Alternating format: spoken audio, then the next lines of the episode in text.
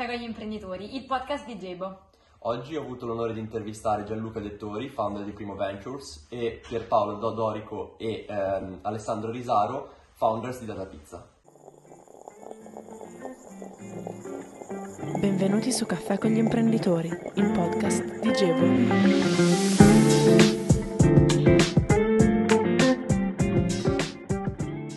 Pomeriggio a tutti e benvenuti a Caffè con gli imprenditori, podcast di Gebo. Oggi affronteremo argomenti come intelligenza artificiale e venture capital con due super protagonisti che sono appunto i fondatori di Data Pizza, Pierpaolo Dodorico e Alessandro Risaro e um, Gianluca Dettori che è un imprenditore e investitore italiano che attualmente ricopre il ruolo di fondatore e presidente di Primo Miglio se appunto volete introdurvi anche voi brevemente.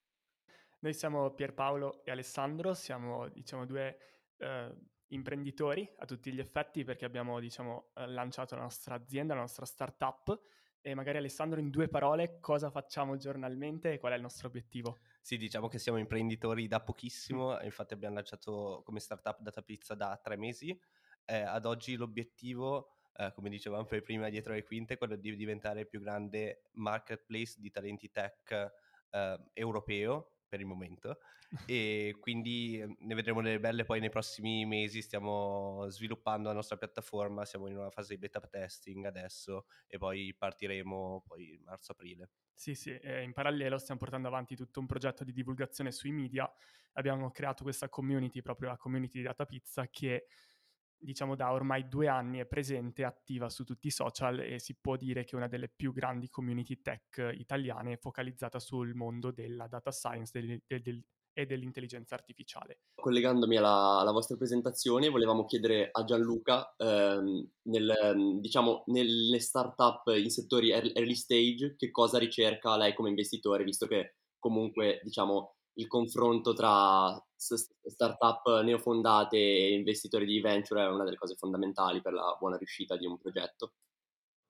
La nostra società, Primo Venture, è una società che oggi gestisce e sta investendo 200 milioni di euro che sono, investono in due campi diversi, quindi non c'è una risposta univoca se parli con il nostro team spaziale, loro cercano tecnologia in ambito spaziale, hanno un certo modello di investimento, investono in Italia, fanno sia upstream, per esempio nell'intelligenza artificiale in portafoglio hanno una società di Torino si chiama AICO, che fa intelligenza artificiale per i sistemi autonomi, cioè laddove le macchine prendono decisioni al posto degli uomini per fare delle certe cose, nello specifico oggi nel campo della gestione del, dei satelliti. La, invece la mia, poi io sono diciamo anche pa- general partner di un fondo che si chiama, anzi di più di un fondo, uh, un fondo precedente che si chiama Bar Camper Ventures, che è un fondo che non sta facendo nuovi investimenti ma sta solo investendo nel portafoglio. Abbiamo appena chiuso tra l'altro un investimento da 6 milioni di euro insieme ad altri investitori in un competitor, quindi benvenuti nella, comp- nella competizione del mercato che si chiama Codemotion, che sta sviluppando proprio una community europea di tech talent per eh, aiutare le aziende a trovare talento tecnologico che è rarissimo. Poi loro, i ragazzi, stanno partendo con un progetto molto interessante di nuova generazione che poi guarda a un, a un ambito specifico che non solo più tecnologia informatica, ma è matematica, è filosofia, è ontologia, ci sono in realtà delle convergenze di saperi che migreranno nell'intelligenza artificiale che ce n'è un po' per tutte le facoltà, diciamo così. Nostra, il nostro fondo, quindi invece il fondo attuale che stiamo investendo si chiama Primo Digital, è partito un anno fa a marzo, ha fatto già uh, tre investimenti, mi pare due li abbiamo anche già annunciati, e, o forse già tre li abbiamo annunciati, non ricordo in questo istante, e fa investimenti seed to early stage come abbiamo sempre fatto nella nostra team di investimento, noi siamo quattro general partner è un fondo da 62 milioni in questo momento che investe tipicamente dai 500 mila euro al milione, milione da quelle parti. Quando diciamo hai superato la fase un po' seed iniziale, il prodotto comincia a vedersi e poter essere utilizzato, hai prime metriche di utenti e non sei ancora in grado, non è ancora la ricetta per scalare, ma si può intravedere con i capitali giusti arrivare a fare il salto poi verso quel round successivo che tipicamente è un round A e lì è una fase difficile dove muoiono tante startup perché è un segmento poco praticato da investitori strutturati e che il nostro fondo può investire fino a 10 milioni in una società. Nei 10 anni di durata del fondo, chiaramente, e la nostra strategia sta proprio nel mettere, diciamo, prima un milione, poi 9 come dire, noi abbiamo dal PowerPoint, in passato investivamo anche sul PowerPoint, ma abbiamo investito quando Cortilia era un PowerPoint e oggi è un'azienda insomma che sia tangibile o quando Brandon Group era un PowerPoint praticamente o quando Sardex era poco più di un PowerPoint, insomma. o Iolo era un PowerPoint cinque anni fa, InsurTech, che è oggi quotata. Quindi diciamo, la specializzazione nostra è quella, in realtà non c'è ogni fondo di investimento, in realtà ha una strategia precisa, quindi è compito dell'imprenditore della startup capire prima chi sono gli interlocutori con cui devi parlare a seconda di cosa stai cercando e, e poi anche capire che queste sono relazioni, non è, noi non siamo un bancomat a cui tu mandi un'applicazione come fosse una banca, c'è una procedura. Non, non funziona così. La interrompo solo un attimo perché è molto importante questo aspetto, in realtà avevo una curiosità da chiarire su mm, appunto come funziona il mondo del, cioè degli investitori, soprattutto lei da investitore in un business plan dà più importanza magari alla parte qualitativa o quantitativa. Ovviamente immagino dipenda un po' da caso in caso, però c'è chi crede in progetti anche se non vi sono diciamo prospettive favorevoli, soprattutto in termini finanziari. Finanziari, esatto. Lei No, questo tendo a escluderlo. Qualunque investitore ha un suo modello di investimento, ha un suo business plan. La mia è una startup, un fondo, una startup dura 10 anni, è una scatola con dentro 62 milioni, la gente si aspetta che gliene restituiamo due volte e mezzo. Quindi vuol dire che quando fai partire un fondo come il nostro a dimensione media di 100 milioni, vuol dire che la gente si aspetta che restituiamo 250 milioni di euro agli investitori. Okay. Certo, e invece per tornare un po' alla, al discorso eh, diciamo di, di, intelligenza artificiale e anche le implicazioni potenzialmente etiche o di eh, diciamo uh, disruptive futura, voi come vedete questa preoccupazione che viene nell'ultimo periodo a livello di magari um, come dire sparizione di, di, gran parte dell'occupazione e se uh, tenete in conto questa, diciamo, questa problematica o se secondo voi diciamo, una preoccupazione che un po' come in tutti gli avanzamenti tecnologici tenderà a svanire perché chiaramente è la stessa cosa che valsa per la computazione, per qualsiasi automatizzazione umana, eh, diciamo vi è sempre un po' un luddismo iniziale, se così si può dire. Beh, mm, forse no, qui parliamo di una cosa un po' diversa, non parliamo di una nuova, come dire, dal mini computer al personal computer, al cloud computer, all'internet computing Qui parliamo di una um, un po' fase nuova, no? Un po' come se tu fossi l'operaio che lavori in catena di montaggio alla Fiat negli anni 70, vedi installare i primi robot, qualche domanda te la stai facendo. E quindi diciamo, poi credo che la gente ancora non ha chiaro che cosa hanno, stanno facendo quando usano ChatGPT, ma il tema dell'intelligenza artificiale, come dicevi bene, avete detto una parola che è importante, è un tema innanzitutto un tema etico, sarà quindi il vero tema sarà che la società non è pronta per quello che sta per succedere e quando non è pronta l'adattamento sarà doloroso per tanti e creerà opportunità enormi per altri. Sì, esatto. Qui mi chiederei un attimo a Pierpaolo e appunto ad Alessandro che loro studiano proprio questo, non so se siete ancora attualmente all'università. No, no, ci siamo, abbiamo finito il nostro percorso l'anno scorso proprio in... io ho fatto un corso basato su machine learning, quindi quello, quello, che ho visto dalla mia esperienza nello studiare statistica e poi machine learning nel mio percorso universitario, ho visto che tutte queste tecnologie che adesso fanno tanto paura alle persone in realtà erano disponibili magari anche 3-4 anni fa. Il fatto è che adesso sembra che da un giorno all'altro con ChatGPT tutto sia cambiato quando in realtà semplicemente è stato sdoganato a livello mainstream eh, su, sul grande pubblico. Tutti ne hanno parlato e quindi le persone sono un po' spaventate. Sì, e, diciamo beh. che ChatGPT è stata proprio la prima applicazione a arrivare a livello consumer veramente eh, mentre di AI se ne parlava, si usava già spesso. Nel... Allora, l'AI ha 25 anni, non so come dire. C'è un mio amico che, si chiama, dire, che ha fondato una società 20, 30 anni fa che si chiama Synapsi, credo che il nome è esplicativo. Poi al tempo l'intelligenza artificiale era per capire i segnali degli eco, delle trivelle e trovare dove trivellare un pozzo petrolifero, cioè analisi del, del rumore o robe di questo tipo, no? Però, come dicevate bene, cose che passato 25 anni di tecnologia. Che io mi ricordo a Milano 20 anni fa sono andato a vedere dei ragazzi in una cantina che avevano messo su un chatbot e, e avevano fatto parlare per due milioni di minuti della gente che pensava di stare lì a Torino si dice tacchinare una ragazza che in realtà era un bot. Chiaramente la tecnologia era primordiale e molte volte il computer, il bot non capiva la domanda, però avevano creato delle specie di device tipo scusa suona mio marito alla porta, devo scappare via e la conversazione finiva lì, però per due milioni di minuti avevano già tricked un sacco di umani, no?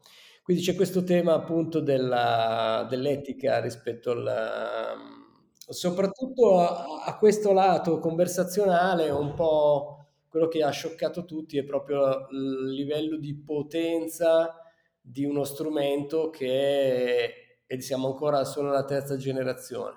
La verità è che ha messo al, al centro lo spotlight no? il fatto che siamo in quella fase in cui tutti stiamo pensando a un'informatica diversa, che mano a mano stiamo vedendo le condizioni ci sono anche fatti generazionali, no? io vedo i miei figli che sono nati col telefonino, loro parlano con Google, cioè loro sono abituati a dire papà Google e gli parlano, dico mi fai vedere la foto di un leone? Cioè non so come dire, c'è tutta una serie di convergenze di fattori che ci fanno dire siamo in una fase in cui eh, l'informatica tra vent'anni sarà talmente diversa che sarà ridicolo pensare che usavamo le mani per parlare. Certo, e collegandomi appunto a questa, diciamo, fase di, di popolarizzazione in un certo senso, secondo voi eh, l'Italia in questo momento a livello mondiale o anche solo europeo, in che fase si trova a livello di adatt- adattamento alle nuove tecnologie, innovazione? Vi è ancora un grosso dislivello, vi sono dei miglioramenti in corso, come vedete da questo punto di vista il confronto con magari i vicini europei come Francia, Germania, Spagna? Beh, sicuramente a livello di investimenti in startup siamo un ordine di grandezza inferiore, cioè se in Francia hanno investito 10 billion l'anno scorso, in Italia ne hanno investito 1,5 nelle startup. Poi eh, questo non, è, non, generalizza su tutto ciò che è il mondo dell'intelligenza artificiale perché stiamo parlando di startup a tutto tondo, però vediamo che siamo decisamente molti anni indietro, ma non come eh, persone singole, cioè il singolo italiano molto spesso è quello che fa una carriera internazionale, finisce in OpenAI, parlavamo anche di, di, di una competitor di OpenAI fondata proprio da un ex membro dell'azienda che era italiano, che tuttora è italiano, adesso è stata, diciamo, ha acquisito un investimento di Google di 300 milioni, adesso mi sfugge il nome, però queste persone italiane ci sono e fuori dall'Italia veramente possono esprimere il loro talento. Esatto, Quello... gli italiani sono fortissimi, è un po' è un po' magari un problema a livello di ecosistema poi, cioè, esatto. cioè se guardiamo magari alla mh, mhmm, PMI oggi si parla di digitalizzazione, cioè non si parla ancora di eh, data science e queste aziende sono oggi il nostro tessuto economico, quindi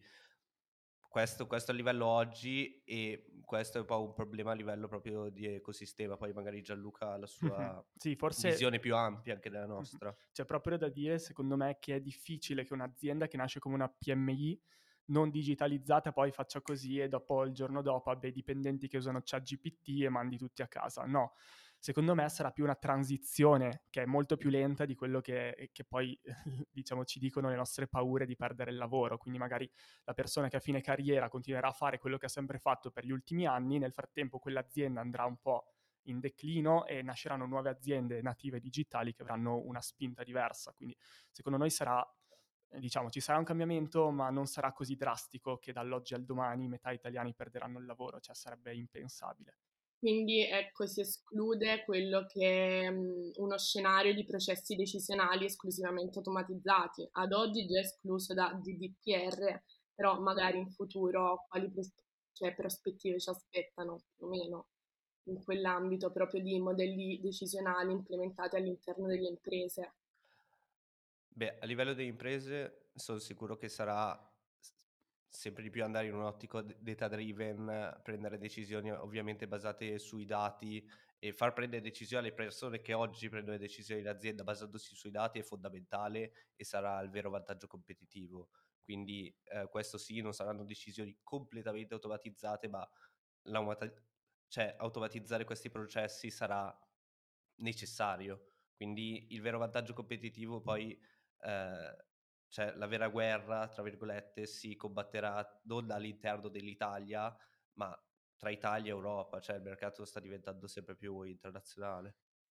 Chiaro, collegandomi a questa cosa sempre della, diciamo, la differenze competitive magari tra nazioni o a, allo stesso tempo il creare un ecosistema europeo più uniforme, volevo chiedere a Gianluca, visto che ehm, diciamo, siete tra, stati tra i primi investitori in Italia nell'ambito space, appunto, eh, secondo lei il settore diciamo, della rocket science, delle tecnologie relative mh, allo sfruttamento dello spazio, come siamo messi a livello europeo e se diciamo mh, vi è una, ancora un gap competitivo enorme con gli Stati Uniti, se si, si avrà questo semi-monopolio sempre ambito tecnologico, oppure se l'Unione, magari ad esempio come il nuovo fondo europeo che è stato annunciato da pochi giorni, diciamo possa in un certo senso creare un ecosistema di collaborazione tra i paesi in modo da non perdere anche questo treno della, della tecnologia spaziale.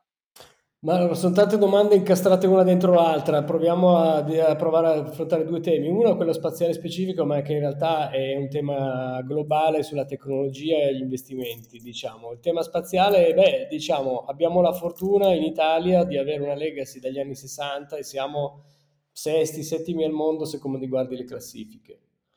Abbiamo un altro asset molto importante eh, in Italia, una grande scuola di fisica, di astrofisica, di fisica, eccetera, delle scienze hard, delle scienze dure, tant'è che sulla quantistica sono tutti italiani. E poi abbiamo comunque una capacità manifatturiera di produzione di roba di altissima qualità. Siamo comunque la seconda nazione manifatturiera, voi che state a Bologna lo sapete bene, vi girate intorno e c'è qualcuno in una fabbrica che sta costruendo una roba assurda, un freno iperperformante per una Ferrari, eccetera. Quindi diciamo abbiamo tutta la value chain della fornitura. Infatti Primo Space ha una strategia di investimento che proprio vuole prendere un pezzo di tutta la catena del valore dello spazio. Questo è un po' il modello di investimento che quel fondo ha adottato. Perché investiamo tutto in roba italiana, salvo qualche eccezione, tipo abbiamo fatto un investimento a Barcellona, adesso probabilmente ne facciamo un altro interessantissimo fuori Italia, ma il resto è roba italiana.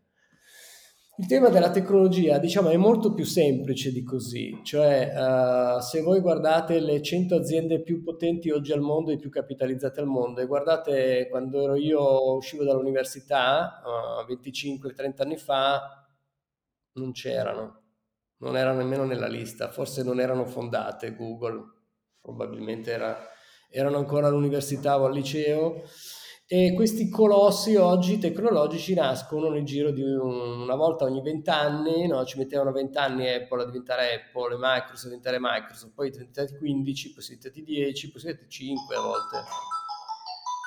E quindi diciamo il mercato è cambiato. Cos'è che è cambiato? La finanza.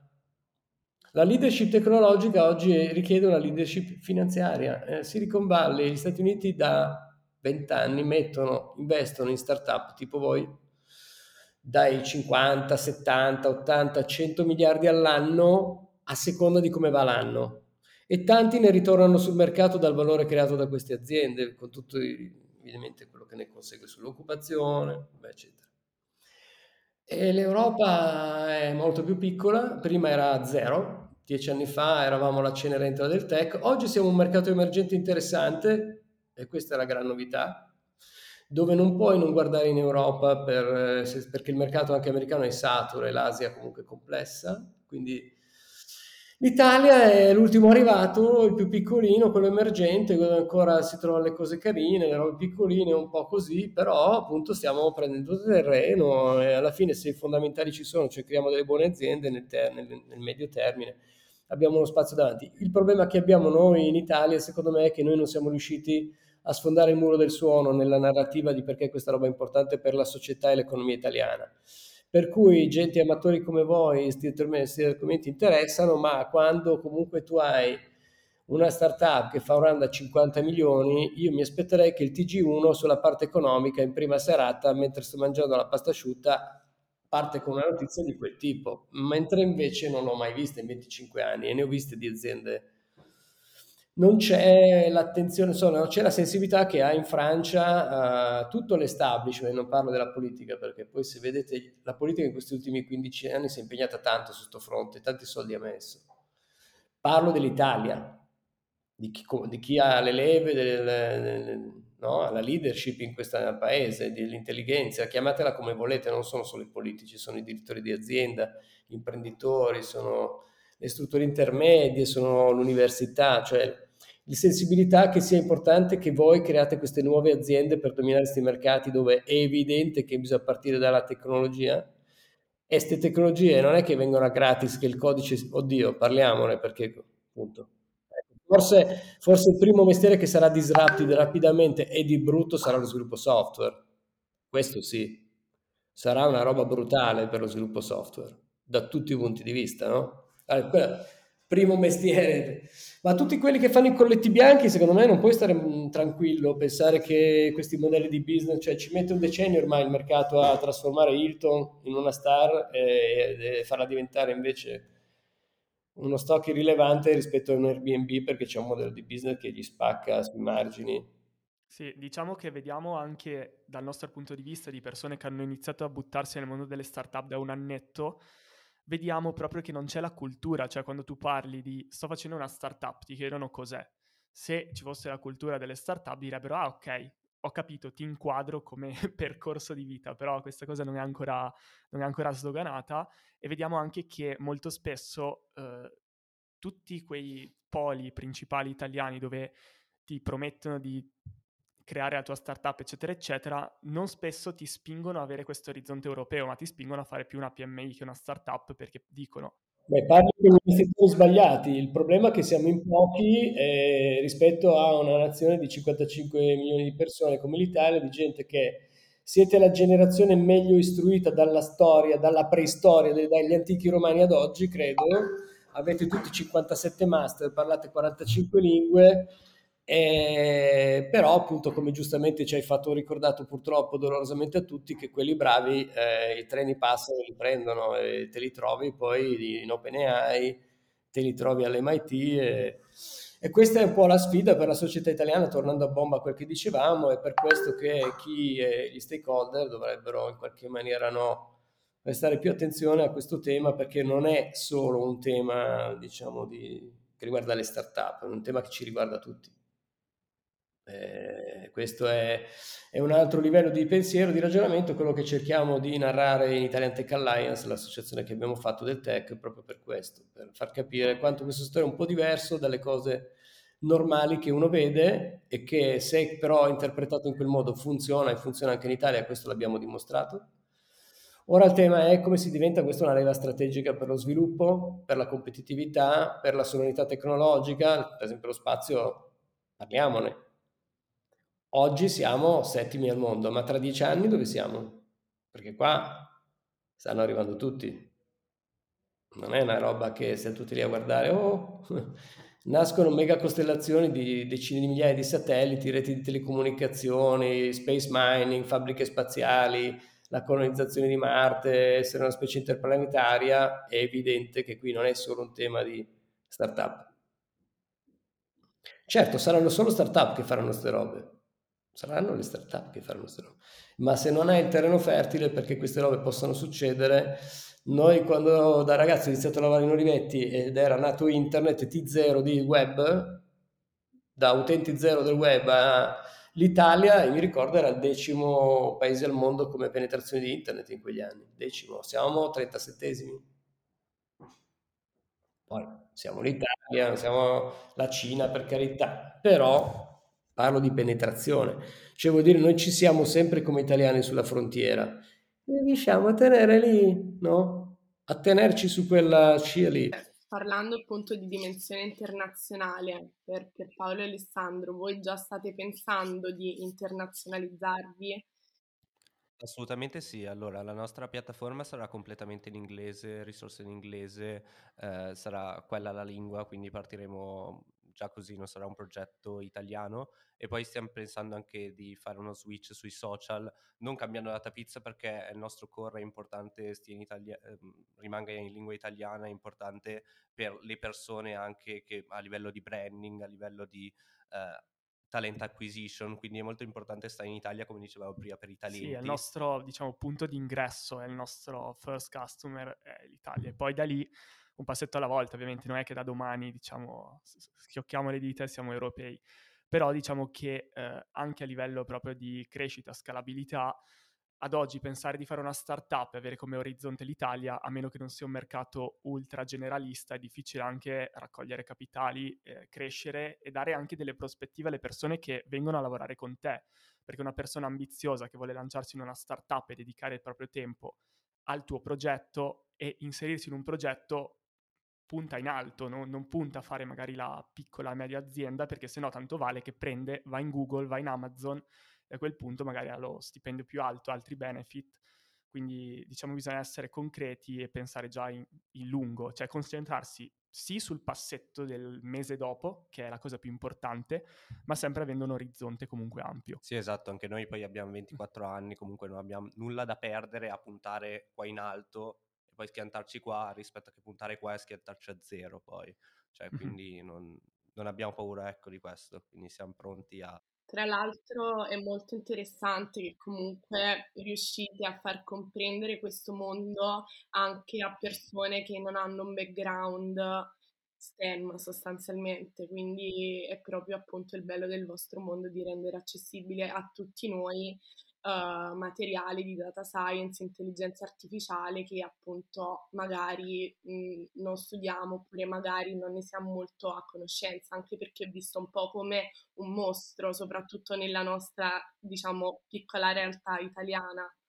Esatto, l'obiettivo nostro è stato proprio quello. Noi siamo partiti eh, meramente per un progetto di divulgazione, non volevamo fare startup, non volevamo fare niente di tutto questo, non avevamo neanche idea perché proprio manca tutta questa informazione in Italia oggi, eh, quindi siamo partiti per uno scopo meramente divulgativo e per far conoscere quello che studiavamo e quello che ci appassionava così tanto e per farlo arrivare a più persone possibili.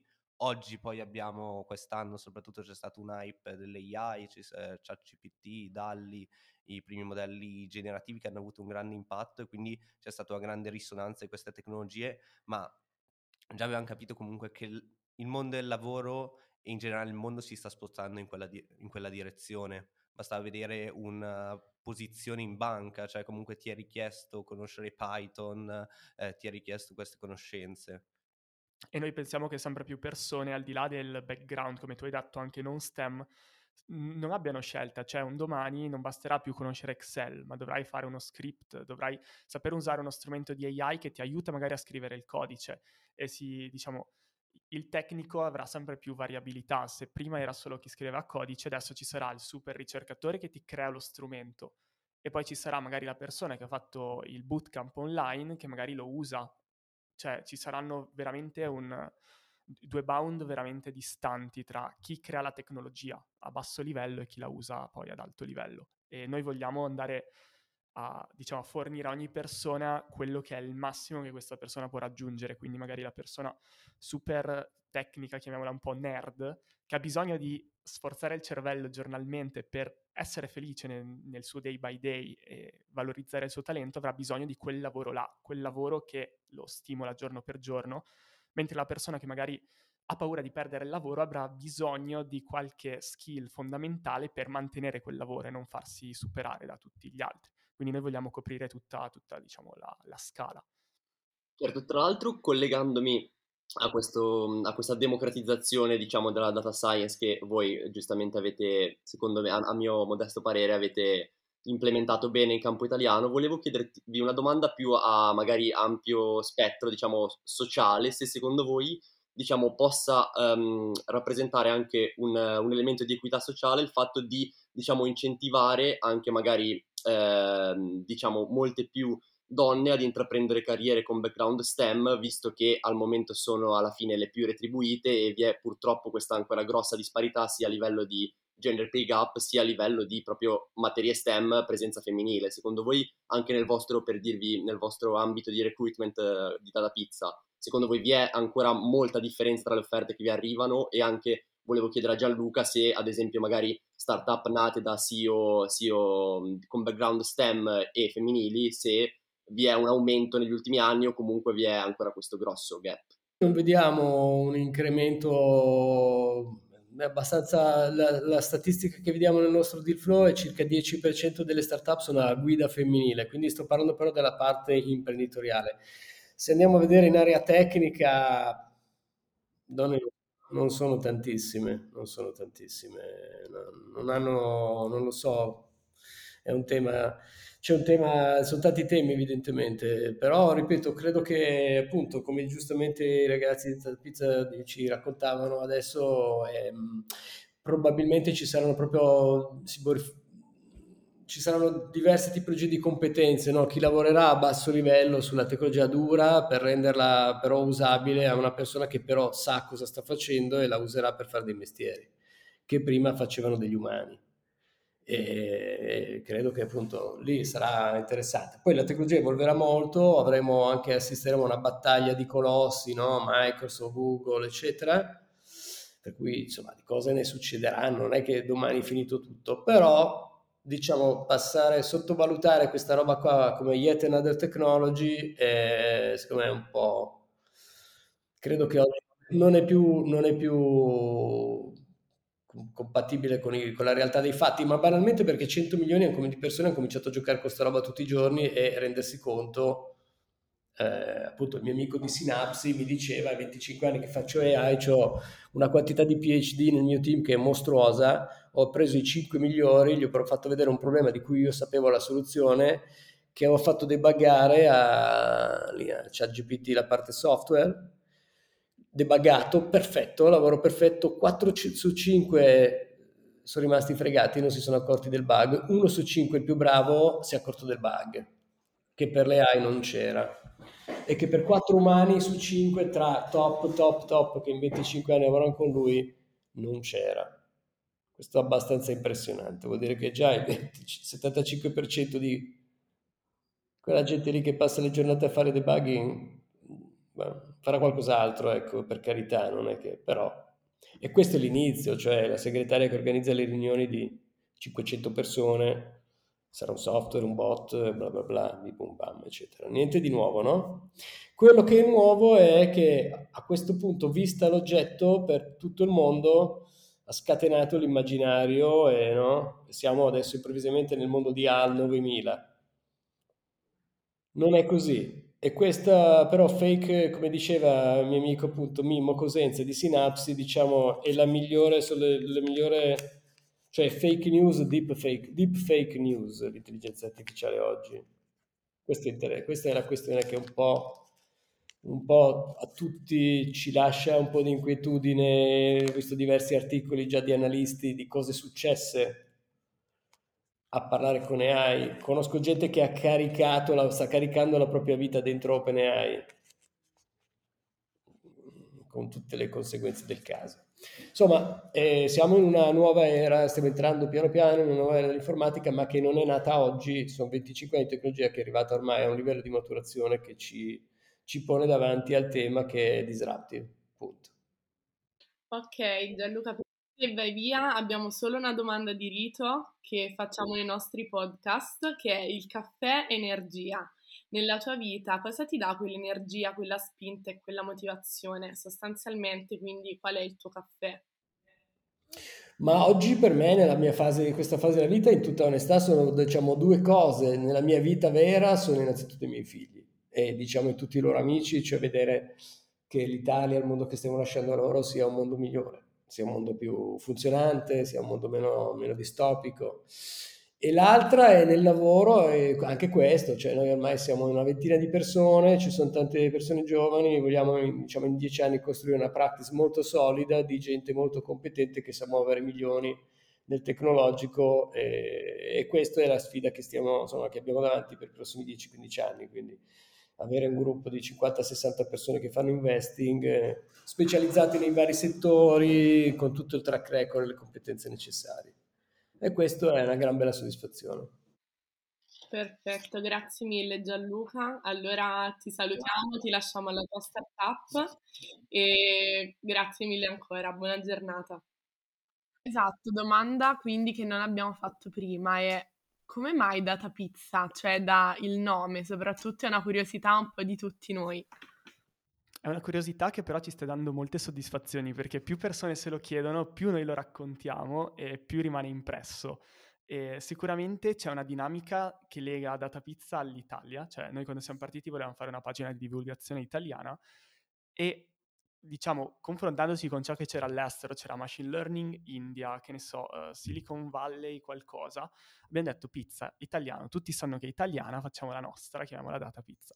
E dopo, di que- dopo di questo ci siamo accorti che pizza in realtà ha tanti altri, diciamo, significati figurati, come il senso di community, di condividere qualcosa con le altre persone, come ognuno porta la sua fetta di conoscenze all'interno di qualcosa di più grande e quindi l'abbiamo mantenuto e vediamo che soprattutto quando parliamo con persone non italiane sono entusiasti del nome, no? Eh beh, è molto catchy, cioè rimane comunque in mente, sì, sì. Esatto, siamo, abbiamo puntato a non essere data science Italia, deep learning, no, non si può dire. No, no, no perché quello esiste. Perché esiste, eh, cioè non essere la cosa basic proprio, però mm.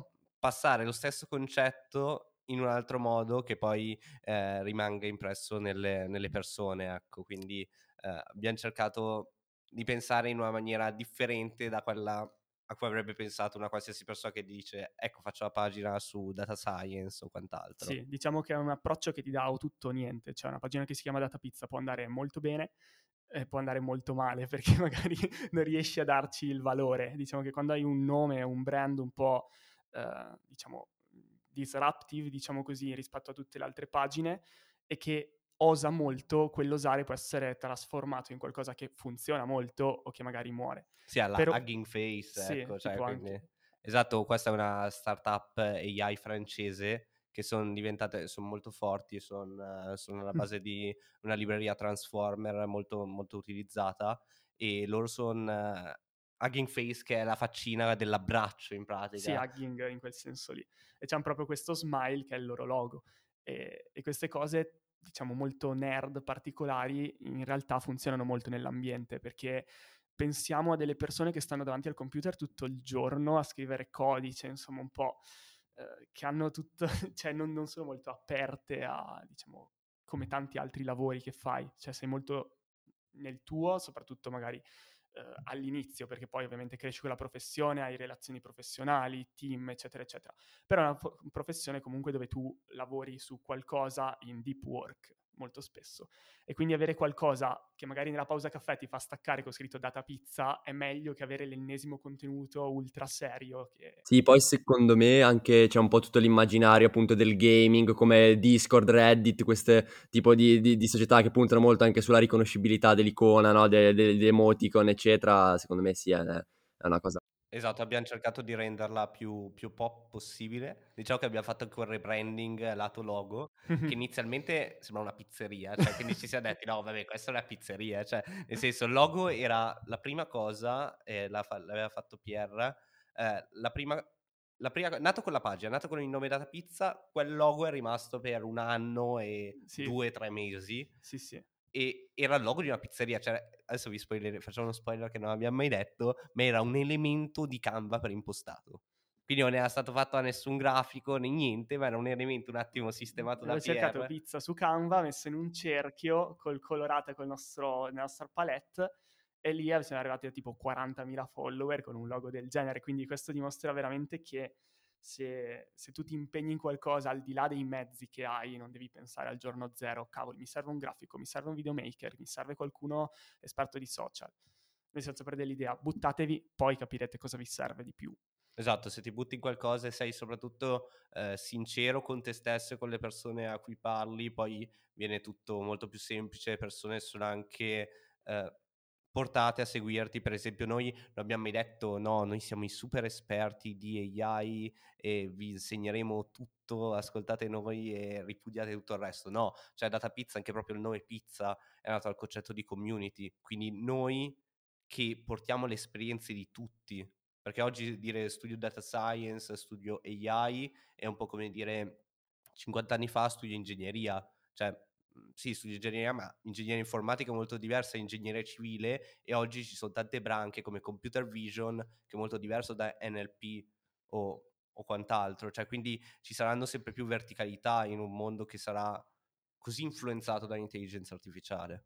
Io posso chiedervi, mh, sia nel vostro percorso accademico, sia appunto in generale, quali sono secondo voi le applicazioni più interessanti di intelligenza artificiale che finora avete incontrato? Sono tante. Immagino. Li, li dividerei in quelle che siamo abituati a vedere tutti i giorni. Se pensiamo al Face ID di Apple, quanto ha cambiato il mondo poter sbloccare il telefono con il volto, con quella facilità lì ma ce ne sono anche tante altre che noi non vediamo, come nell'agricoltura, come nel, nell'industria della supply chain, quindi tutto ciò che è previsione di eh, diciamo, magazzini, di, anche di trasporto. Cioè tut- Perfetto, grazie mille, grazie mille, vi ringraziamo ancora per la vostra presenza, grazie.